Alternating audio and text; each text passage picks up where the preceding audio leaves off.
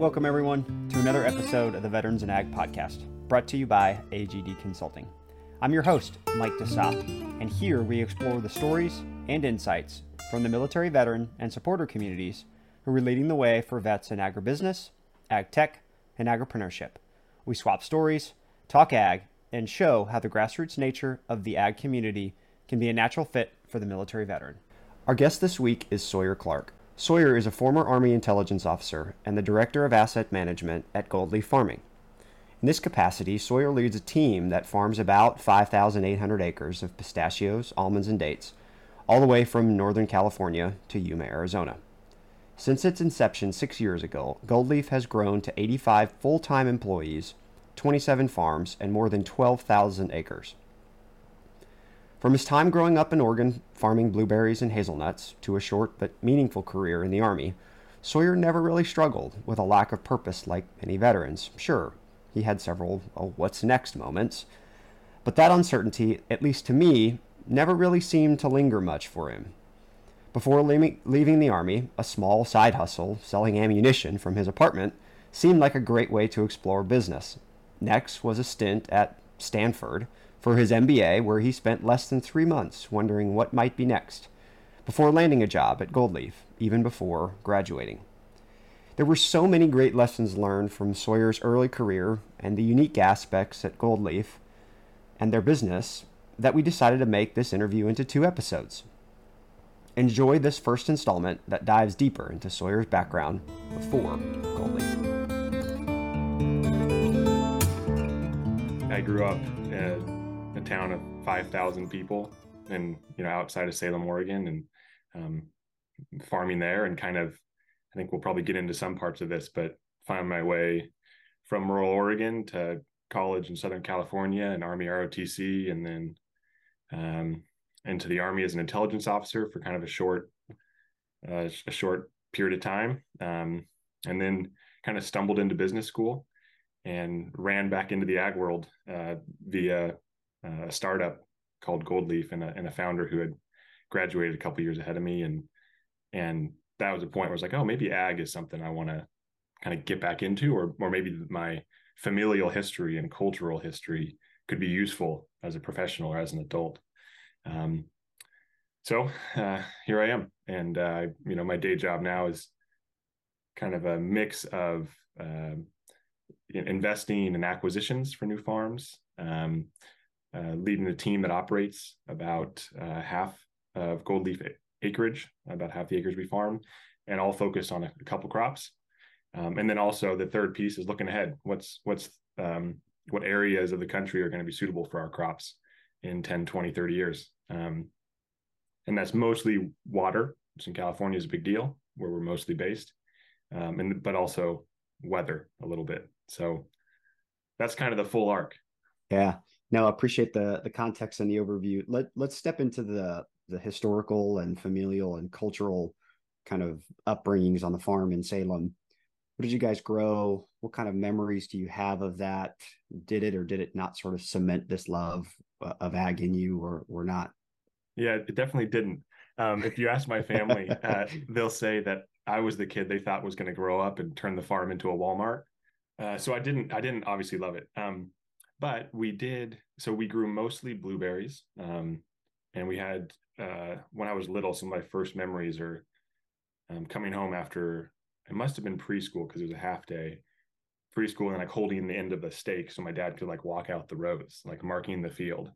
Um, and so you know the rest most of up until like high school was mowing blueberries picking blueberries pruning spraying um, and it, you know it was 20 acres right? So um, back then, that was uh, when we started. That was a lot of blueberries for the the Willamette Valley. Now that's nothing, and that was part of the reason why in high school my parents shifted to hazelnuts. So um, from blueberries to hazelnuts, and um, and similarly, hazelnuts were kind of new, uh, 15, 20 years ago uh, in in Salem um, and in the Willamette Valley. Now they're not. Now there's thousands, tens of thousands of acres and big big farming groups, and it's become a much more developed industry. Um, so that were the two main kind of cash crops we grew. We had some. We always had between you know five and 20 head and mostly beef cattle just kind of because my dad always liked having cows um, i mentioned we had some chickens and you know the goat herd got big at one point um, so just kind of a I, I think of as kind of a typical 80 acre family farm with 20 to 50 that were like dedicated to like a, a crop and the rest kind of hillside and forest ground was for livestock and um, you know 4-h projects stuff like that why the either switch or incorporation of hazelnuts from blueberries? Yeah, I, I um, kind of alluded to it. I think the the the short answer is um, the like the big boys came, which meant the price per pound fell. So oh. it basically became non-economic to have a 20 acre farm. And so we went from uh, you know, I think we started with five acres maybe and like slowly planted out and, you know, and basically did it all in house. Um, when I joined Gold Leaf and, uh, you know, after, so fast forward, you know, 15, 20 years later, and we would, we would talk about planting orchard and all our farmers would talk about like having a vendor do the irrigation. I was like, what are you talking about? Cause I, you know, right, right. we just glued huh? PVC pipe in the back. Yeah. Like we didn't have a vendor come like put in the irrigation system. Right. Now it's much, much smaller system, but like, that's what we just did it all. We rented a trencher and like, so, um, but what happened was as more and more blueberries were planted in the Willamette Valley and other parts of the U.S., um, the the price per pound came down, which just meant you had to be at bigger scale um, to uh, to make it profitable. And and we we over that time we shifted varieties to try to kind of stay ahead of that curve. We did some hand picking instead of machine picking to try to like so.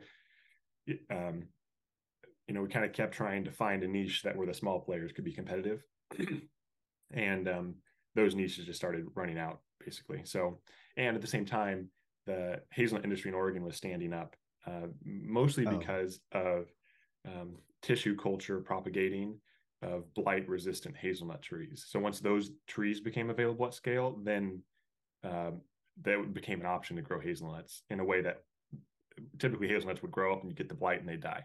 And so it, we couldn't really like, but the, the new varieties were resistant. And so you could actually farm them. So my dad kind of saw that coming and thought, I think that's where I want to be next. Mm-hmm. And uh, hazelnuts, like in most tree crops compared to fruit, are just way less work. So he kind of jokingly 15 years ago, 20 years ago, called it his retirement crop because right. It, it's, you know, fresh picking fresh berries and getting them on cool days and getting them to market and pruning and spraying. And it's just a lot compared to you know, mow, irrigate a little bit, prune in the winter, right. wait for the nuts to fall, sweep them up. They're shelf stable. They don't have like contamination concern. It's just a way less stressful farming yeah. operation. So as soon as you got old enough to leave the farm and go to school, you did basically. Yep. Or that's I... it. Okay. that's exactly right. And I, uh, I didn't know what I wanted to do with my life. Uh, I was pretty sure I didn't want to farm. Um, I thought like business like you know my naive like 18 year old like i thought business was like what people went into when they didn't like have anything they cared about you know like it's like the default um yeah uh and uh so i went to uh you know went to undergrad and um uh i don't think i had a major declared or maybe I don't, I don't know but um uh, but actually got to do a little bit. I did one semester at Colorado State University, and um, uh, and I was undeclared major, took all the basics, enjoyed the college thing, but realized that it was gonna like it was gonna be fun, but not particularly purposeful to just what I thought as like was just go to college and play for four years and then figure something out. But I had a bunch of buddies there who were in Army ROTC and a few other ROTC programs, but the Army guys were the ones that I that you know I knew the best. Um, and I'd always kind of thought about the military, you know, growing up in, in you know, rural America and, um, you know, you watch Band of Brothers and Saving Private Ryan and Black Hawk Down. And I had several buddies from high school who would either end up enlisting in the Marines or the Army or other forces. You know, both my grandparent, my grandpas were in World War uh, II. Um, but there, outside of that, there wasn't a bunch of like military in my family. Um, there was basically nobody uh, other than my grandparents that I was close to that were had ever served. So it wasn't like something that I was particularly accustomed to or, or um, exposed to. Um, but I always thought like, oh, that'd be that could be interesting. Um, I thought for a while I would be fun to be a pilot. I in high school I talked to the Air Force a little bit, and um, I actually went on a flight. I had a family friend who was training to be a pilot, so I went and he's like, "Oh, you want to fly? Like, come up. Like, I'll take you on my little Cessna or whatever." And we flew to like Bend, Oregon, and back. And and landing, I just vomited all over the plane and I like, and I always I always knew I was motion sick, but I was like, I don't know if I want my job every day to be something that I'm just like I might throw up again today. Like I don't even if I made it through the training, like I just didn't know if that was going to be Fair. that good of a setup for me. Yeah. Uh, so that I kind of was like, well, maybe I won't fly. Uh, and but so I went to Colorado State and still kind of didn't know what I was going to do and had these army buddies and um, and then uh, ended up transferring to Pepperdine University, which is a little school in outside of Los Angeles. Um, and they have an ROTC program through UCLA. It's kind of an extension school, and so um, signed up to be uh, an ROTC cadet there, and and um, uh, just wanted to explore the military. And I, I, would tell people, and I think this was this is still true that uh, it was either going to be a, a, great internship, a great experience, a great way to serve for a time, um, and get some interesting experiences, or it was going to be the start of a career. Uh, I didn't know which at the time, but I thought either outcome was going to be good. Can you maybe share a story of an experience or something you learned in those years in the intelligence field in the Army that you still carry with you today?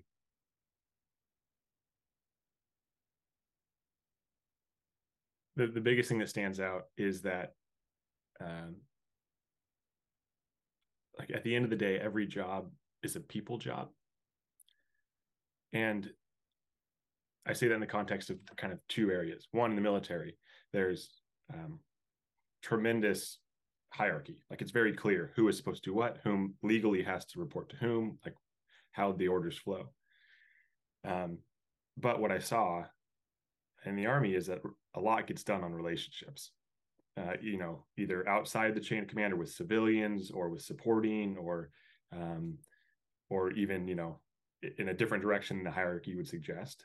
And that like in all those roles and all those positions, there's a human who, who, you know, has their own needs and desires and motivations.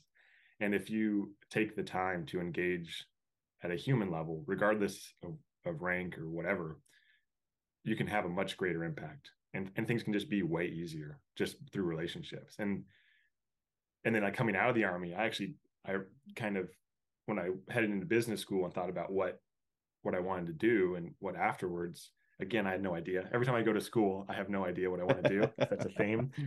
Um, but i i spent a lot of time trying to develop people leadership skills because i didn't know what i was going to do but i knew there would be people there. Um, but the the army was the place where i saw that most clearly is you know the the E6 or E7 who, you know, maybe doesn't have as much authority as, uh, you know, the E8 or an E9 or an 03 or whatever, but knows who to talk to, get stuff done. Um, and, and it's not manipulative. It's not shady or illegal. They just, you know, someone will answer the phone when they call because they need some help and, you know, they've been helpful in the past and it's just, it just, it just lubricates through challenges. Um, so that's always something I think. And, and I always tell people, is is you know at the end of the day like it's all people whether you're in finance or you're in the army or you're in the marine corps or you're um, a farmer or you're whatever like everyone you interact with is a person first and then they're in a role. At what point did you realize and start to make the transition out of the army? It was pretty uh, maybe a year and a half in or so okay. You know, because yeah, well, so I didn't have an undergrad scholarship, so uh, I missed somehow I missed the window to get an ROTC scholarship. So I was contracted, but wasn't like my school wasn't being paid for for undergrad, which okay. meant I only owed three years of active duty. Typically, ROTC cadets own four, and um, right. academy cadets, I think this is still true, typically own, uh, have five. Maybe that's changed, but it's I was like the shortest contract because I, they didn't the army didn't pay for my undergrad so i only had three so there was always like you know there was always an option to never make 03 because you know typically like in the army you become a captain at year four but it was like i don't even i could fulfill my contract and cert, like i only like odds are I won't make it. Like unless I decide to keep going beyond my contract. Right. And right. so that was that would put me in a weird spot. Most people, most officers, many of them didn't even know you could have a three year contract because everybody just got scholarships, and so they thought the min was the minimum was four. Um, but I had a three year contract, so I knew that like that decision was coming quick. I mean, after six months of training at Army Intelligence School and then a PCS and then getting your feet on the ground, you're one year in, and it's like, well, two years from now, if I'm not going to be in the army like that's coming fast. And where are we going to live? And what are we going to do? And so that short window kind of made me have to think pretty quickly like do i want to keep doing this or not in a in a way that it just kind of drove that decision point sooner. Um so you know maybe a year year and a half after getting to georgia and being married for a while and settling in i, I and you know the army or the our unit was being downsized and stuff and it wasn't it wasn't clear. I, there wasn't I, there was a couple times where I tried to like oh can I you know move units or switch with somebody or talk to branch or like just try to and I couldn't really make any of those things stick. So then I started thinking all right what is what does life outside the draft or after the army look like? Um, and and the uh, while I was in the army because there wasn't much going on in the in the kind of the day job right the garrison you know day army I started um, working on an e-commerce business kind of side hustle that just kind of started with um, the idea of um, there are for hunters there are parts of the country where you have you can't use lead projectiles to hunt mm-hmm. waterfowl or deer because of you know pollution or mm-hmm. or predators they're worried will get polluted um, but there there were many many places online where you could buy uh, ammunition that was didn't have lead in it. It was expensive mm. and hard to find.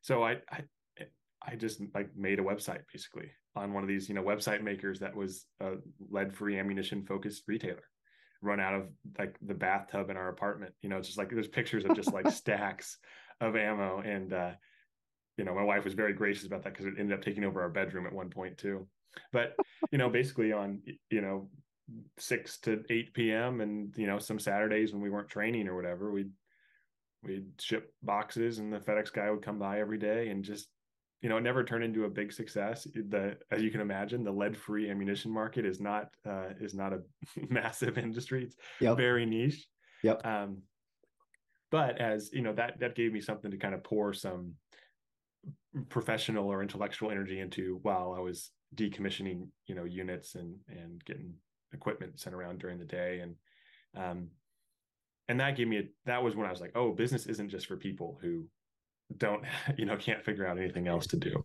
And it was through this kind of early e-commerce side hustle that going to stanford came to purview uh, of what to do next?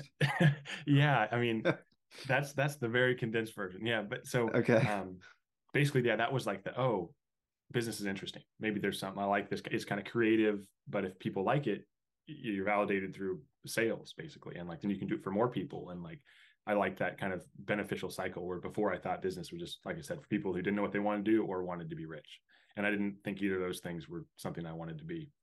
So it changed my perspective on what business could be or what business is. Um, so I thought, okay, well, I'm a junior military officer. I think I'm going to get out of the army now. What what do we do? I, I'm not qualified to anything else. Like, oh, I'll go to business school, right? That's that's what everybody does. You go to business school. So took the GMAT, applied to a bunch of business schools, um, got rejected at all of them, uh, except except Oxford, actually in the UK. And so I was going to go to Oxford, and yeah. we thought that would just is a one year program. So we're looking forward to that adventure. Um, was and I had a few months between my army commitment being done and school starting. Um, so uh, was just kind of like you know PCS left the army PCS had a few months and moved back to the west coast and an army buddy of mine who I met in college actually uh, his dad basically said hey why don't you come just like kind of free intern and job shadow me and and this company that I'm setting up in in Seattle Washington and I was like, okay. And he's like, oh, we have a family office and I'm I'm retiring from private equity and we're now we're making investments into some things and it would just be a good experience for you to get a taste of the business world before mm. you go to business school mm. and so i said okay like they he was a good buddy of mine i didn't know what private equity was i didn't know what a family office was i didn't i didn't realize like I didn't know anything about anything. And uh, so I would, you know, fly to Seattle once a month, spend a couple days up there, do some remote work for them, and just like kind of looking back now, kind of silly things like market research or like that I had no business conducting and like putting together basic like Excel models that I'm sure are embarrassing if I looked at them now, but just like, oh, just kind of like a special projects guy who they yeah. wanted to help get an experience and before I go to business school. Um, that turned into so after doing that for a couple months, they said, um, you know, we we think that um, you know you've been helpful and it's fun for us to pour into you, and we think you should come do this full time for a year and delay defer your MBA and move up to Seattle and like actually become an employee as we start doing this. And um, you know, that's so I called I drove home, you know, that night I was in Seattle and called my wife and said, Hey, I think we got to move to Seattle. And uh, we were in Sacramento at the time. And, you know, my wife has been great about that, even with the army and all this. Like she's a she has a sense for like she has a sense for these things that are like, yeah, I think that's right. She's not the type that, you know, would would freak out about that. And um, so we did. So we moved to Seattle and deferred the MBA. Said Oxford, like, hey, great, I'd love to come, but uh, uh, give me a year. I'll come next year. Um, then we moved to Seattle, and um, I was still, I'm sure, you know, it's East Seattle Partners is the company I was working for, and it, it turns out it was the family office um, for um, uh, a gentleman who had been retiring from healthcare private equity um, and um, wanted to you know kind of stand up their own little investment office to, to do real estate to do some startups to do um, some car washes just have a diversified mm-hmm. investment thing and i didn't know what any of those words even meant when i went up there you know and uh, but really what it was was you know them pouring into a young army buddy who I had, you know, aspirations but very little experience, um, and uh, that that'll always be like a, you know, that was a mark and kind of pivot yeah. point for my wife and I, and um, you know, I think that's that's one thing that I always like. I look forward to doing more of is like giving unlocking for people things that they can't unlock for themselves, um, and I, I want that to be a I hope that that's a legacy that I leave. Um, yeah. and you know this family wasn't the only group who's done that. I can look back on football coaches and on parents and like you know but this was as an adult this was kind of like hey man there's a lot of people who took some time and and and really changed the trajectory that i was heading on. Um, so then i reapplied to business school stanford put me on a wait list I knocked my way in in the third round and I showed up and finally, you know, kicked down the door. Had to take the GMAT again, took a calculus class to get my math better, you know, just kind of fought. Um, and then finally got a chance to go. Did you go straight from uh, out of the MBA into Gold Leaf? I did. Yeah. Okay. So, um, and, and how did that opportunity present itself and why did you feel like that was the right place to step foot next? Yeah so it got to Stanford. Everyone, you know, felt smarter than me, had better stories than me, you know. Uh, and and as a veteran there, you know, there's I don't know, there's 420, 430 MBAs per class, two year programs. There's like 800 MBAs at Stanford at a time, and uh, there's they get about five percent veterans. There's maybe mm-hmm. 20 veterans per class. Maybe that's a little different now, but um, and you know, like you look at like even in the veterans, it's like, all right, there's the three SEALs, there's the two Navy pilots, there's the like, it's just like right. there's four Green Berets who also have like uh, you know, PhDs in philosophy. It's just like, holy right. smokes. Like, right. where do you find these people? Right. You know? Right. And I'm like, well, I was an Intel kind of garrison for three years and, you know, like happy to be here. Uh, so that was always, I was always self-conscious about that. Um, but, uh, so, you know, I just, it was, but more than that, it's just it was a cool place to get to go be and and uh, and learn for a couple years. Um, and th- three months after starting there, uh, the the recruiting starts for the next summer's internships basically, and they're all the big tech companies and all the consultants and all the normal, and then so all the normal companies come and recruit, and everybody, you know, interviews for that, and then there's also these kind of smaller recruiting like, you know, coffee chats and lunch discussions and um, all that stuff. And and I so I used the first couple months to like tick off what I didn't want to do. I didn't know what I wanted to do, but I knew I sure. didn't want to do, and that was I didn't want to be I didn't want to travel a ton just because I knew about the family was about to start. Hopefully, wanted to stay on the West Coast. Didn't really want to live in San Francisco or LA or maybe Seattle. Like didn't wanted to have a little more space. Um, didn't really want to be in strict finance or big tech. Like some of those were kind of like, yeah, I just doesn't feel like fit. So I was looking on the periphery for smaller stuff um, or things more, you know, kind of rural focused or smaller community focused. And was just LinkedIn stalking, you know, people, former graduates for anyone in agriculture one day. And um, found a lot of people retiring to vineyards in Napa, right? A lot of like 60 year olds who made their money and now are, yep. uh, now are in agriculture. And, uh, but there was one guy, Jack McCarthy, who was, uh, I think two years ahead of me and was starting an ag company. I thought, oh, that's different. Like I should give him a call. So we got lunch, you know, a week later or something pretty quickly. And, um, uh, he was like, holy smokes, like another Stanford guy, like grew up farming hazelnuts on the West coast. Like, man, like, you know, and was in the army. So like, isn't going to, who gets rural America and like gets this stuff, like that's pretty sweet. Um, and, uh, so I started working a little bit just for like, um, and I was thinking, hey, like these people are farming at the time. It was like four people at Gold Leaf and like two farms, and uh, they were 18 months old, or you know, and uh, no offices, no, you know, it was like the two founders and like a couple part time people.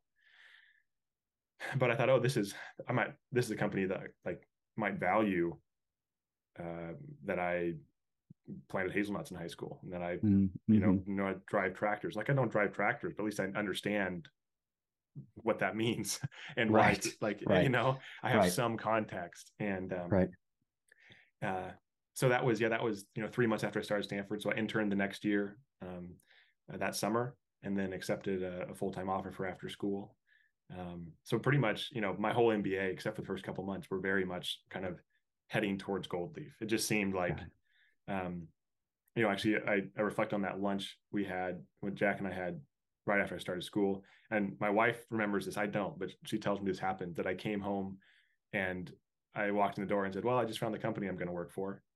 And uh, that would, I would say something like that. So, like, it's, yeah. it's you know, plausible. Yeah. But I think it was compared to, um, you know, working at a tech company, it just seems so different. And so, like, oh, that's, that feels like something I could get excited about. It, it's it's surprising to me because in the first part of our conversation you talked just about how much you were ready to kind of leave you have these fond memories but at the same time it wasn't a profession you wanted to go into you were mm-hmm. ready to get out of there as soon as you could when you were finishing out your time at stanford and you knew what you didn't want to do why did ag come back to the surface again of things things and mm. places mm-hmm. to consider yeah I think I think a couple things, and these are a little bit like they're kind of like zoomed out or a little macro or a little heady a little bit. But like one of it was I looked around my classmates, all these people who you know I'm pretty convinced are smarter than me, and like none of them were doing ag. Some of them were hmm. doing ag tech. There's like two or three that actually are good friends of mine who were like actually looking like going into like ag, like production ag. Um, and and then there was you know 415 others and there and so there was just like hey like i might have a relative advantage and like a relative good career prospect and okay. i want to stay on the west coast and i don't want to be in a big city and but um but through gold leaf i saw like i think this company is going to grow like there there's legs here where it, you know this type of farming is will be able to overlay you know macroeconomic research and consumer trends and climate change and efficient water management and human leadership you know in you know uh, uncomfortable you know desert environments. And like so there was some there's actually kind of a lot of like similar like especially to intel in the army there's a lot of like uh, research to drive action in uncomfortable places. Like that's fundamentally what a lot of the military mm. has been hmm. doing for the last couple of years. And